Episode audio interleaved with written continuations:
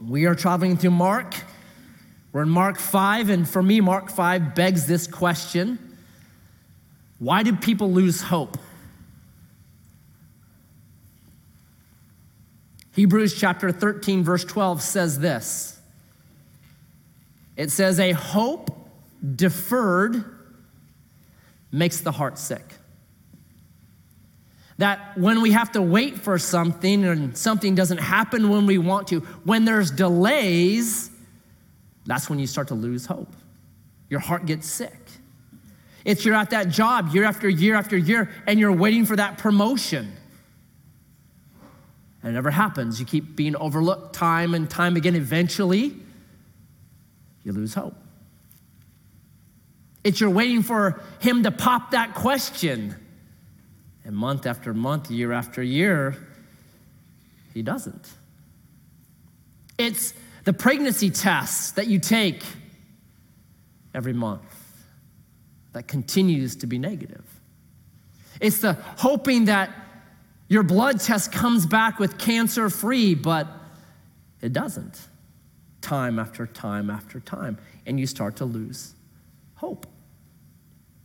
Time and hope are interwoven.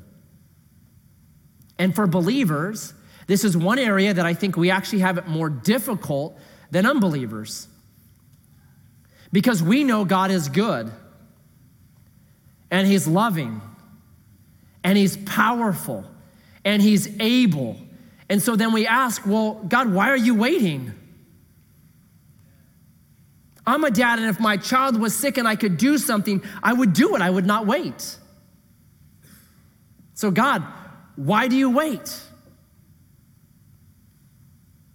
I'm a dad, and if one of my kids was addicted and I could help them, I would. So why do you wait? That's Mark chapter 5. It's these stories of hope lost, one after another after another. They're grouped together, right? So last week, if you were with us, we looked at the story of the demoniac. A man whose family had tried to help him. They tried to bind him and control him, put rules on him, but he broke everything. They couldn't control him. He was out of control. And so he ends up being homeless, living in a graveyard.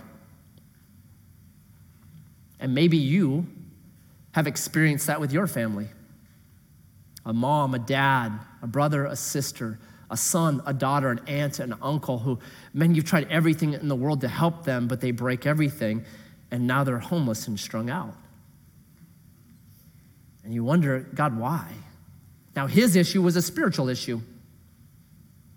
It was a demon. And if you read that story, it is the largest demonic force in the entire Bible. Legion, they call themselves. And that largest demonic force in the Bible, they're terrified of Jesus. Remember that? They were terrified of him. Like, do we realize the power that Jesus brings? Well, that was Jesus. Well, you know, it's different now. Okay, read Acts. Read the power that was in the disciples. Read the power. Read Acts 19, a story of a demon.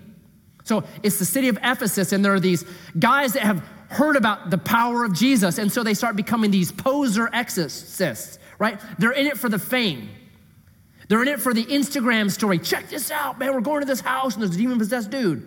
That's what they're doing. So these seven sons of Sceva, they're pulling this kind of scheme, and they enter this house where there's this demon-possessed man. And this is what they say to that demon. They say, we adjure you by the name of Jesus, whom Paul preaches, get out. And it says that demon-possessed man looked at these seven sons of Sceva and said, Jesus I know, Paul I'm acquainted with, but who are you guys? I can imagine their face falling right then. And then it was on, 7-on-1 MMA. And it says that those seven sons of Sceva fled the house naked and wounded. Real simple measure of a fight. If you start the fight with pants on and you leave without them, you lost, right? But guess what the demons say? Yeah, we know Jesus. Oh, we know him. We know Jesus. I think sometimes Christians, we forget the power of Jesus. And we start trying to get almost too cerebral or too philosophical, right? Demons don't know the name of Freud. They should have known the name of Jesus. And we start attempting to use these methods that, wait a second. Christianity is not a philosophy. It has philosophy in it, but it's not a philosophy. Christianity is not necessarily theology. Oh, it has a theology in it, and it's really important. Christianity, the center of Christianity is one thing. It's Jesus. That we need to be a people that move through people's objections, and which is when I share, I listen to questions and try to move through those objections, and my one goal is this: get to Jesus as quick as possible. He's the center. He's the power. The largest demonic force ever, terrified, right? Hope restored to someone that all had given up hope on, right? Now we get two more stories, very similar. There's delays, there's interruptions, there's problems, and it seems like hope is lost. And they're kind of tied together, so we're gonna move through the stories, and then we're gonna talk about why God waits. I'm gonna give you some reasons why I think maybe in your life you've experienced it. Why does God wait? All right, so jump in with me. Mark chapter 5, verse 21. And when Jesus had crossed again in the boat, so he has gone across the lake, big storm, he quiets it, shows up to the demoniac, kicks the legion out of him, he's headed back. A great crowd gathered about him, and he was beside the sea. Then came one of the rulers of the synagogue, Jairus by name, and seeing him, he fell at his feet and implored him earnestly, saying, "My little daughter is at the point of death. Come and lay your hands on her so that she may be made well and live." And he went with him. We're introduced to this guy named Jairus. We're told a bunch of times he is the ruler of a synagogue, because that's a real important point to Mark. It means this. I know religious leaders are kind of on the ropes today, but 2,000 years ago, you were it. You were the big man in that city. You'd be well connected. You'd be well respected. You'd be the person that everyone would want to be friends with. We find out he's got a servant, so he's wealthy as well. So he's way up there. But here's the other part of this story. At this point in Jesus' ministry, he has been identified as a threat to the synagogue system. So you look at chapter 3, they actually accuse him of being a son of Satan. They accuse him of blasphemy, which is a capital offense. They accuse him of breaking the rules of the Sabbath, which in the Old Testament, people were put to death for. So they're already setting up their case to have Jesus killed, right? So these guys are polar opposites. They're not friends with each other. When Jairus does this, when he comes to him, he is going to lose everything, right? Let me try to put this modern, right? How huge of a deal this is for him to come and humbly throw himself at Jesus' feet and ask for help. This would be like Joe Biden calling Donald Trump and saying, "Help me with Afghanistan." Kind of messed up there, right? I mean, it'd be that level of, are you kidding? So this crowd would be like, whoa, these guys are enemies. Whoa, he is publicly, humbly wanting help, because he has gone hopeless, completely hopeless at this point. And isn't this what good dads do? Don't good dads give up everything for their kids? Like, it doesn't matter my reputation, my job. It doesn't matter if my kids aren't doing well. I'll give it all up to help them. That's what Jairus is doing. He's putting it all in here. Jesus, help my son.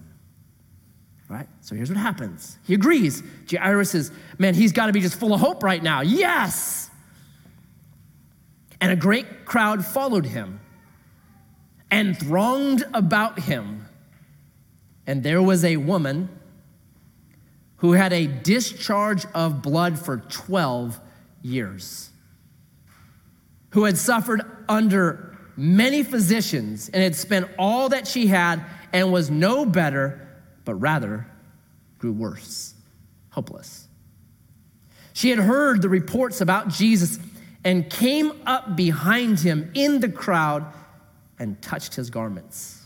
For she said, "If I touch even his garment, I will be made well." And immediately the flow of blood dried up, and she felt in her body that she was healed of the disease. And Jesus, perceiving in himself that power had gone out from him, immediately turned about in the crowd and said, "Who touched my garments?" And his disciples said to him, "You see the crowd pressing around you, and yet you say, 'Who touched me?'" And he looked around to see who had done it. But the woman, knowing what had happened to her, came in fear and trembling and fell down before him and told him the whole truth, and he said to her, "Daughter, your faith has made you well. Go in peace and be healed of your disease." Interruption. Delay. Verse 30 always makes me marvel. Jesus, crowd around him, all of a sudden he says, "Power went out of me. Time out, power just went out of me." That should make you say, "What?" Because the two preceding stories are Jesus exercising unbelievable power, right? There's a massive hurricane. He's in the boat. They're all about ready to die. And they're like, "Jesus, help us." What does Jesus do? He shusses it like a little child. Be quiet and stay quiet. Jesus didn't say, "Whoa, ho, ho, this is a big one. Okay, disciples. All right, I got to get loosened up here. Someone slapped me a couple times. I got to get psyched up." No. Shh, be quiet. To a hurricane. The largest demonic force in Scripture. What does Jesus say? "Woo! Oh boy. Guys, would you go over there and be praying for me during this time? Because I don't know about this one. This is Legion here." No, they're begging him for mercy. Right? No problem. And yet you have this story of a woman touching his garment and being like, "Ow! What happened? Everyone stop." Right? You're supposed to be like, "What in the world? Why?" Here's why. Jesus did not come for hurricanes or demons. Jesus came for women who have had an issue of blood for 12 years that now is causing them to be ostracized from their society, barren, completely kicked out, unclean, unable to touch anything or anyone else, never able to go to the temple. That's who Jesus came for. And so Jesus, in the midst of this, just says, "Time out." Doesn't say it for the hurricane or the demon, but for this woman, time out. This lady who is broken by this disease, who is sinning by touching me because she's unclean. She's supposed to not even be in a crowd, who's doing all these things. Time out. Time out. I want to help her. How good is Jesus? Like, this is brilliant. All right, so Jairus, though, is going, "Dude, like, really? Come on," right? And here's why. Verse 35. While he was still speaking, so Jesus is talking a bunch to this lady. We get a condensed version of what he says. So he's still having a conversation with this lady. While he was still speaking, there came from the ruler's house some who said, "Your daughter is dead. Why trouble the teacher any further?" But overhearing what they said, Jesus said to the ruler of the synagogue, "Do not fear, only believe." Remember I told you about a Markian sandwich? That Mark will interrupt a story with another story, which is what he's doing right here, right? It's the man, Jairus, woman with the issue of blood, back to Jairus. And there's meat in there. This is the meat verse. Don't be afraid, only believe. And he allowed no one to follow him except James and Peter and John, the brother of James. And they came to the house of the ruler of the synagogue, and Jesus saw a commotion, people weeping and wailing loudly. And when he entered, he said to them, "Why are you making a commotion and weeping? The child is not dead, but sleeping." And they laughed at him. From weeping and wailing to laughing. But he put them all outside and took the child's father and mother and those who were with him and went in where the child was. Taking her by the hand, he said to her, "Talitha kumi," which means, "Little girl, I say to you, arise." And immediately the girl got up and began walking, for she was 12 years of age, and they were immediately overcome with amazement. And he strictly charged them that no one should know this and told them to give her something to eat. Brilliant. Why does God make us wait? 12 years for this woman, waiting, praying, hoping. Jairus. It went from a fever to death because Jesus waited. And you see in the Bible, he does that. John 11, he waits till Lazarus dies. Why? Why does God make us wait? I'm going to give you 5 reasons why I think God makes us wait. Some of them are in this story. Some are not. But 5 reasons I found in my own life, too, that God makes us wait. Reason number 1, to push us. So how do you get muscles? Like I'm legitimately asking, 49 years, I still haven't figured it out. Like, how do you get muscles? Right? You have to break your muscles. You have to push your muscles beyond what you could think they could stand and handle so that they actually tear, and then in repair, they get bigger. That's what you do. That's why you're sore. That's what Jesus does to us. He'll push us. That's what he does. You may feel like that right now. You may feel like things are getting worse and worse. Anyone feel like things are getting worse and worse? Of course, Matt, it's 2021. That's what this year is.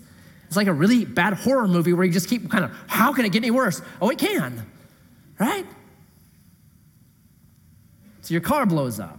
You can't make it to work, so you get fired from your job, and then you lose your health care, and when your kids get sick, and then you got bills stacking up, and you can't pay your bills, so you got to borrow some money. You can't pay it back, so your family gets mad at you, and there's gossip going around you, and your marriage starts to dissolve, and you're like, and you want to say, can things get any worse? Do not say that, right? Because they can. And you're just like, why in the world?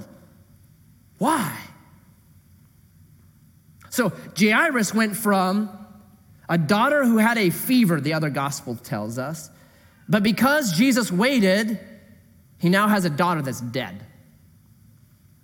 That's worse. This woman, what she wanted to do was she wanted to get in there and she wanted to grab and go. And Jesus won't let it happen that way, right? He times out everything. Pushes Jairus. Jairus, you believe that I can heal a fever. Do you believe I can conquer death? I'm going to push your faith. Don't be afraid, only believe. This woman who wanted to just kind of touch the hem of Jesus' garment, almost kind of superstitious, sneaky. She's sinning by doing it, by the way, because she's unclean. She's not supposed to touch anyone's. She's sinning, sneaky, superstitious, is all of a sudden called out by Jesus in the middle of this great crowd, in her sin and in her junk. That's a push, is it not? Why would Jesus do that to her? Because Jesus wants this lady with this issue of blood for 12 years to know something. He's not some shaman. He's not some superstitious thing that you can just grab a hold of and get what you want. He's so much more. And so Jesus times out, knowing what 12 years has done to this woman, knowing that she cannot have kids, cannot get married, can't go to the temple, can't go to family reunions, can't be around anyone, can't be touched. She knows all this. He knows all this about her. So Jesus is going to spend a minute to make things different for this woman. First, notice what he calls her. Daughter, you are in my family now. I know your family has rejected you. I know things have been tough for you. welcome to my family. And the second reason I believe Jesus publicly brings her out and declares that she's clean in the midst of this crowd is to let the entire crowd know she's no longer unclean. She is now clean and healed. She doesn't have to be ostracized. She can get married. She can have kids. She can be in community now. He does that to let everybody know she's clean. One of the most brilliant things I get to do as a pastor is I get to tell people that have been 12 years in bloody, horrible sin, I get to look at them, and because of Jesus Christ, I get to declare to them, you're clean. Your sins are forgiven. It's one of the most amazing things I get to do. Every one of us, we're all priesthood of believers. You can tell people that have placed their faith in Jesus, that feel overwhelmed by sin and guilt, you get to tell them, you're clean, you're forgiven. When you come to Jesus, know this. Like Jairus, like this woman, he's gonna push you. Do you know that? He's gonna push you harder and further than you could ever have wanted to be pushed, but it's for your good. I'll give you a couple examples from my life. So I knew I was called to ministry, and I wanted to take some steps that direction, so I decided to join the School of Ministry, a kind of a discipleship program. And I told God going in, I said this, listen, I want to teach the Bible. I don't want to be a missionary. I don't want to eat bugs. I like to play toilet paper. I don't want that kind of ministry. I want the nice, clean, teach the Bible ministry, right? So go to the School of Ministry. First 3 months, 3.5 months are down in Mexico at this orphanage called Carmen Serdan, where you're caring for handicapped, physically and mentally handicapped orphans. And so I go down there, and day one, you show up, and the orphans all greet you there in the cocina, the kitchen, and you're kind of getting orientated, and they tell you this, hey, tomorrow morning, we're gonna give you some details about the orphan or orphans that you will be caring for as you stay down here. And I remember looking across all these orphans, and there was one, I'd actually met him before, his name was Ricky, and he'd been up here with Bob Simonson, severely mentally and physically handicapped, strapped in a wheelchair, all that. I remember I prayed, I said, God, please, I'll take care of any of these orphans except for Ricky, right? Never pray that way. Because the next morning I look at my name, I come down, Matt Heverly, I look over, Ricky Evenings, like, oh, I should have said, please give me Ricky, God, I want Ricky. Right? So here's what that meant. My evenings, 6 of the 7 days of the week, my evenings were take Ricky after he'd eaten, hang out with him a bit, clean up a little bit. Then if he needed a shower, there's a schedule for showers. I'd give him a shower. Then I would change his diaper. And I don't know, he was 20, 22 years old. Ever changed a man's diaper? Not fun. Best training for having babies in the world. Because when I had babies, I was like, that cute little thing? Yeah, I'll change that. No problem, right? My wife and I had a very simple philosophy on dirty diapers. Finders, keepers, right? You found it, you're changing it. And I'm like, no problem, man. I changed a full-grown man's diaper, right? So do that, put your diaper on him, put his pajamas on, get him in bed and pray for him. And what I found was this. I fell in love with Ricky, that he has a personality, that he's an image bearer of God, that he had a laugh, that he recognized me, that he would communicate in his own little way with me. And that's what I needed. See, I had another orphan, he was a 1-year-old, Daniel. Super easy, right? Put him on my shoulders, go run around, have a great time with him. I didn't grow that much from Daniel, loved my time with Daniel.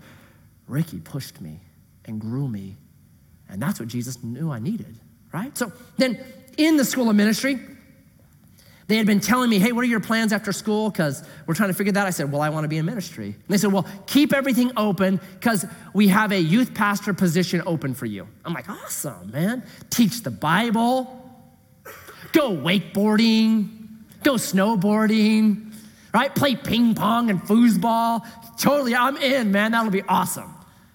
Well, graduation night, I'm like waiting for my youth pastor position. And they said, well, actually, we have a different opportunity for you. It's to go on the mission field in Vanuatu. I remember thinking in my head in that moment, that sounds a lot like I don't want to. That's what Vanuatu sounds like to me, right? I did not want to go to Vanuatu. But I did. Best year of my unmarried life. It was fantastic. Hard? Totally. Did I have to wait on a lot of stuff? Yeah, I had to wait almost 2 years to get married because of that. Put a lot of things on pause. I would not be up here, I don't believe, if it was not for my year in Vanuatu. It was so huge in my life. Sometimes God, with a Jairus, with this woman with the issue of blood, with you and me, he causes us to wait because he wants to push us. Jairus, you believe the fever that I can cure? Do you believe I can cure death? Right? To push us. Woman, you want to just sneak in and do this and disappear. I want you to publicly proclaim your faith in me and tell you become part of my family. It's to push us, always for our good. That's why he waits. Number two, to broaden us. So you got Jairus. He got Jesus in, he's hustling, I'm sure, to his house. And as they're hustling along, this event happens. Jesus times out, right, for this broken, poor woman. Jairus is the opposite end of the spectrum. He is rich, he is connected, he is a leader, he's top of his game, he's the most important man in the city. And what did he need to learn? I'm not the only one with issues. I'm not the only one that has problems. And it's no coincidence that his daughter is 12 years old, and this woman for 12 years had been struggling with this disease and spent everything she had and only got worse and worse and worse and worse. It was to tell Jairus, yeah, you got a problem, no doubt about it. This woman, for as long as your daughter has been alive, day after day, month after month, year after year, over a decade has been bleeding out, getting sicker and sicker and worse and worse. Why does God make us wait? Because in every single one of us, there's a narcissist. And I'll excuse you if you don't know what narcissist means, because one of my kids this week was like this, Dad, have you heard about the narcissist that's starting all the fires in California? I was like, you mean the arsonist? It was so good. Oh. A narcissist can only see themselves in everything. Everything has to circle around them. It's their issue, it's their problem, it's them. And I think the more money you have, there is a danger with money that you start to become more about you. And I think social media, one of the blowbacks of social media is it is inflaming narcissism. So that great philosopher, Mark Zuckerberg, of Facebook. He said this about social media. He said, here's what's happening. A dead squirrel in your front yard is more important than people dying in Africa because it's in your front yard. It's in my yard, it's in my little thing. It's on my Instagram story, it's really important. It's a squirrel, and there's people dying in Africa. Yeah, but it doesn't matter, it's a squirrel in my front yard. So sometimes, the timeout is this. Look around, Matt. There's other people suffering. There's other people hurting. And you need to just take a little bit of time and relax and slow down and realize you're not the only one with problems. You're not the only one that has it hard. As long as your daughter's been alive, Jairus, this one has been struggling with this issue. Number three, it's our witness. This woman for 12 years had been struggling with this disease.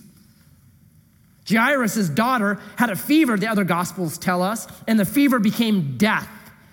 Worse and worse and worse. Difficulty. Now why? It's her witness. We have a book in scripture that's all about suffering. Anyone know that book? It's not Job, it's Job. Some people think it's Job. Yeah, Job is suffering. And Job is all about a man who had everything and lost it all of his cattle, all of his kids, all of his cash. The only thing he did not lose, his wife, who was quite the winner. I think Satan was like, hey, don't take her. I think she's on our side, keep her. Now, why is Job in the Bible? Because he got a hangnail or a nasty email? No, because of the incredible nature of his suffering. That's why. See, if this woman had an issue of blood for 12 days and Jesus healed her, then people could argue, well, I think she was getting better anyways.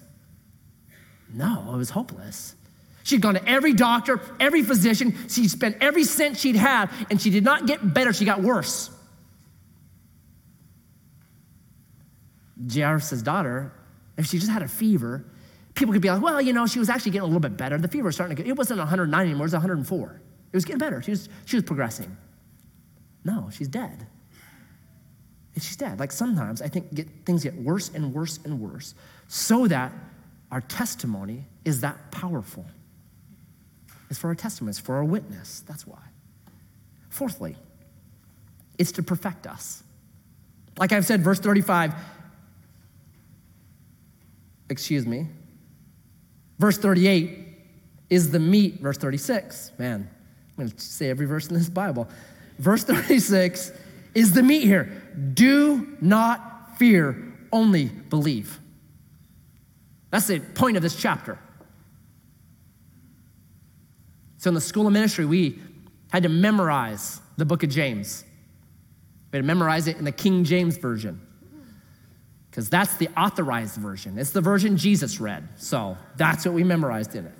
And so I still have in my head, just packed in there, James 1, 2, and 3. King James style. Brothers, count it all joy when you fall into various tribulations, knowing that the trying of your faith produces patience. And let patience have her perfect work, that you might be complete, lacking nothing. Why does God make us wait? Because there's something in patience. There's something in patience that makes us better. And probably you're here today because partially we come because we want to be better. We're hoping to be better. Maybe you're hoping to be perfect. And God says, great, I have a plan for you then. Hard times, delays, interruptions, difficulty, and during it all, you have to be patient. You're like, God, I want a different plan, because I don't like patience. Anyone here love patience? Like, there's a lot of virtues that I do like. I would love to be kinder. I'd love to be more gracious. I'd love to be more merciful. I'd love to be more disciplined. But you know what? I don't want to be more patient. Like, wait longer for something. That's stupid. I don't want to wait longer for it. I want it now, right? Anyone here want patience? Anyone here love patience? Anyone like, I just can't wait till I have to go to the DMV. It is the highlight of my year. I wait there for hours, right? So why? Why does God do this to us? Because what impatience demonstrates is a me problem. I want to make it someone else. Like, what is wrong with you? Drive the car. The long thing on the right side, push it, for crying out loud, right? Cash register, stop talking, pay. You're paying with a check? No! Right? What's that revealing? I'm a selfish pig. That's what it's revealing. It's not her fault. It's not the guy driving in front of me. It's me. It's a me problem. I want to make it everybody else. No, it's a me problem. I got problems. I'm selfish. That's what the problem is. So when I zip down 6th Street and at 7-Eleven, I zip over and make all 30 cars behind me hit their brakes, that's a me problem. I don't care about anyone else. I care about me. And the way that God cures me, my problem, perfects me is, he says, yeah, you're gonna have to wait. Because Matt, you need it. You got issues. And it's been proven, right? The marshmallow test where they took kids, they put a marshmallow on a plate and they said, hey, if you'll wait 15 minutes and not eat this marshmallow, we'll give you 2. The cruelest scientific experiment in history, right? And so then they put a camera on and the people left and they just watched these kids, and some of the kids like hid underneath the table and some of them just like closed their eyes. One kid just went hop and ate it. Like, I love him. He's like, nah, I ain't playing your game. That's stupid. I'm out of here then. Hey, test over. I'm leaving. What they found were the kids that could wait. Man, they looked at them 15 years later and they found they were more successful. They didn't do drugs. Like everything you could measure, they were better. So God says, Matt, I want to perfect you. I'm going to root that thing out of you. So you're going to wait. Fifthly and lastly, I call it the hope, but it's from this little phrase in Romans chapter 4, verse 18. It's just an enigmatic phrase. It's Abraham hoped against hope. What does that mean? Right? How do you hope against hope? You're hoping against the same thing. What? Those aren't enemies. It's the same thing. What's hope against hope? And you have to know his story to understand what's being said there. Because it's being said about Abraham when he's 99 years old and his wife is 90 and they have no kids. That's the story. And for a long time, he had hope, but he did not have the hope. And his hope was this. He gets married to Sarah and they want to have kids. And so they start trying to have kids, and month after month and year after year, decade after decade goes by and they don't have kids. And then he's 75 and his wife is 66. And God shows up, Genesis chapter 12. Hey, man, you're going to have a bunch of kids. And Abraham's like, cool. He still got hope. And then month after month, year after year, a decade goes by and he's 85 and it's Genesis 15. And so he says, God, like, what's up, bro? I don't have kids yet. You said I was going to have kids. And so God says, look up at the stars. And if you can count them, that's how many kids you're going to have. And Abraham just says, amen. Yeah, it's going to happen. And then month after month, year after year, 15 years goes by. And now it's Genesis 17. And God comes to him again and says, you're going to have kids. You and Sarah are going to have a kid. Guess what Abraham does this time? He laughs. What? Oh, come on. Can a 99-year-old have kids? Okay, when I was 75, it's possible. 85, maybe improbable. 99, just ain't happening. He laughs. And then he actually says, God, forget that. That's not happening. Take Ishmael instead.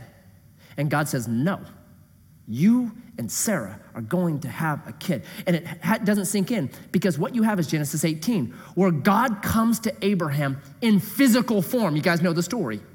It's God the Son, two angels, and they show up to Abraham, and they have a meal with Abraham in his tent.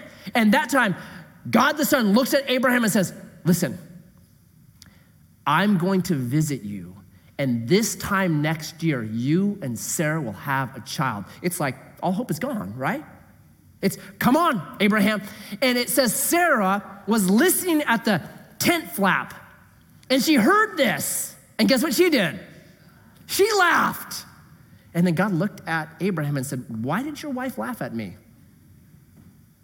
Your spouse ever embarrassed you before?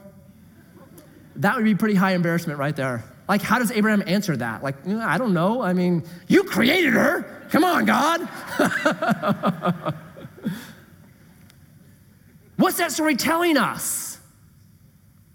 The normal human hope that someone could have in God's promises was gone. He didn't have any of those anymore. And he had to learn that there's the hope. See, there's regular hope. Listen, man, I hope my immune system works well. I hope nature takes its normal course. I hope the judge is lenient and will understand, right? Because they weren't my drugs anyways. They were someone else's.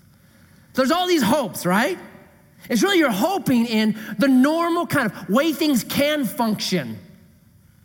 But there can come a point in my life and your life where you have to hope against that hope.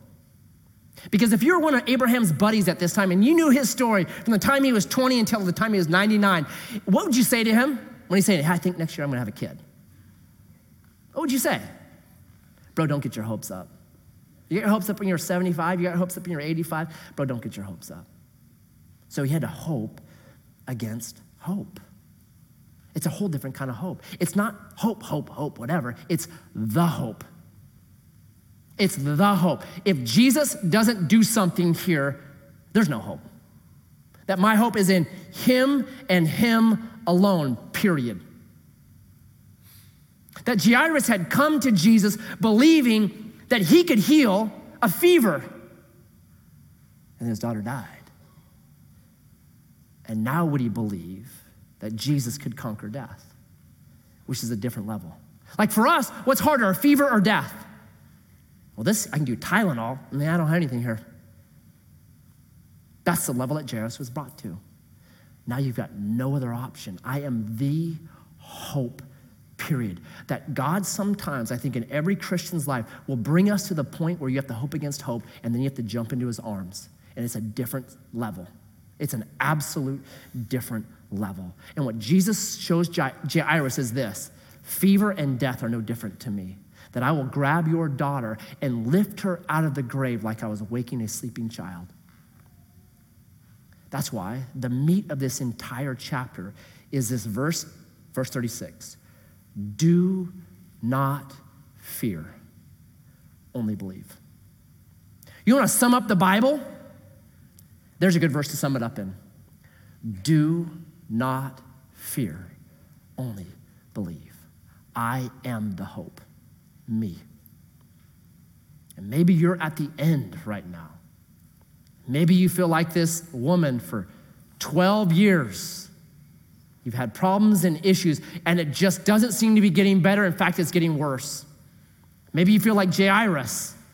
Man, I prayed to God, and I thought there was going to answer, and then the answer didn't help, and it got worse. It's verse 36. Do not fear, only believe. That's what God is trying to do for you and me. Perfect us and broaden us and push us and strengthen us and get us to center on the hope. That's why every Sunday we finish with communion.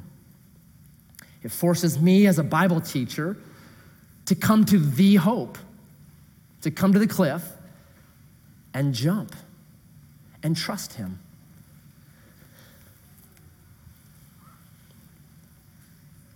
And so Jesus today,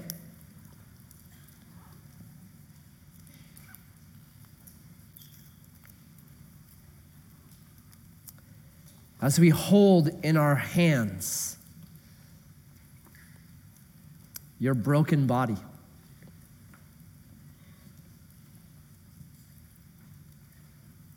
words are easy, life is hard. Don't fear, only believe is impossibly hard. So I pray as we eat that you would make your words become flesh and dwell in us and live in us. That we'd be centered on the hope. Let's eat together.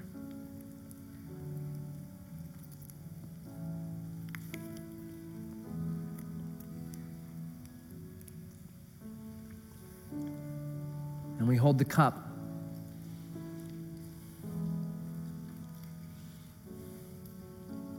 I confess I'm selfish. I'm impatient. I'm a narcissist. I've been this way for longer than 12 years. And it's killing me. And so I pray today for each one of us as we drink this cup, that you would cleanse us and touch us and cure us. And that we would hear spoken, whispered by your Spirit into our spirits, you are my daughter, you are my son, and you are clean. You are forgiven. Let's drink together.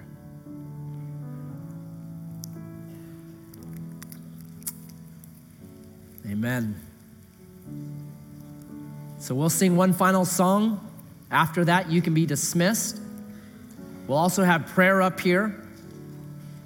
If you feel like you're at the end of your rope, come up and get prayer. If you have needs, any needs, cast all your cares upon him. Come up, be prayed for. We also offer baptism.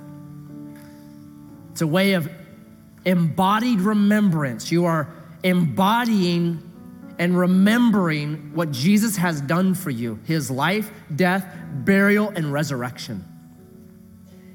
If today is the day where you say, I want to be baptized, I want to obey my King, I want to go into those waters, the old passed away, behold, all things have become new, then please come up. We'll have somebody standing right over here they'd love to baptize you. We'd love to be part of your story, what Jesus is doing in your life. Would you stand for this final song?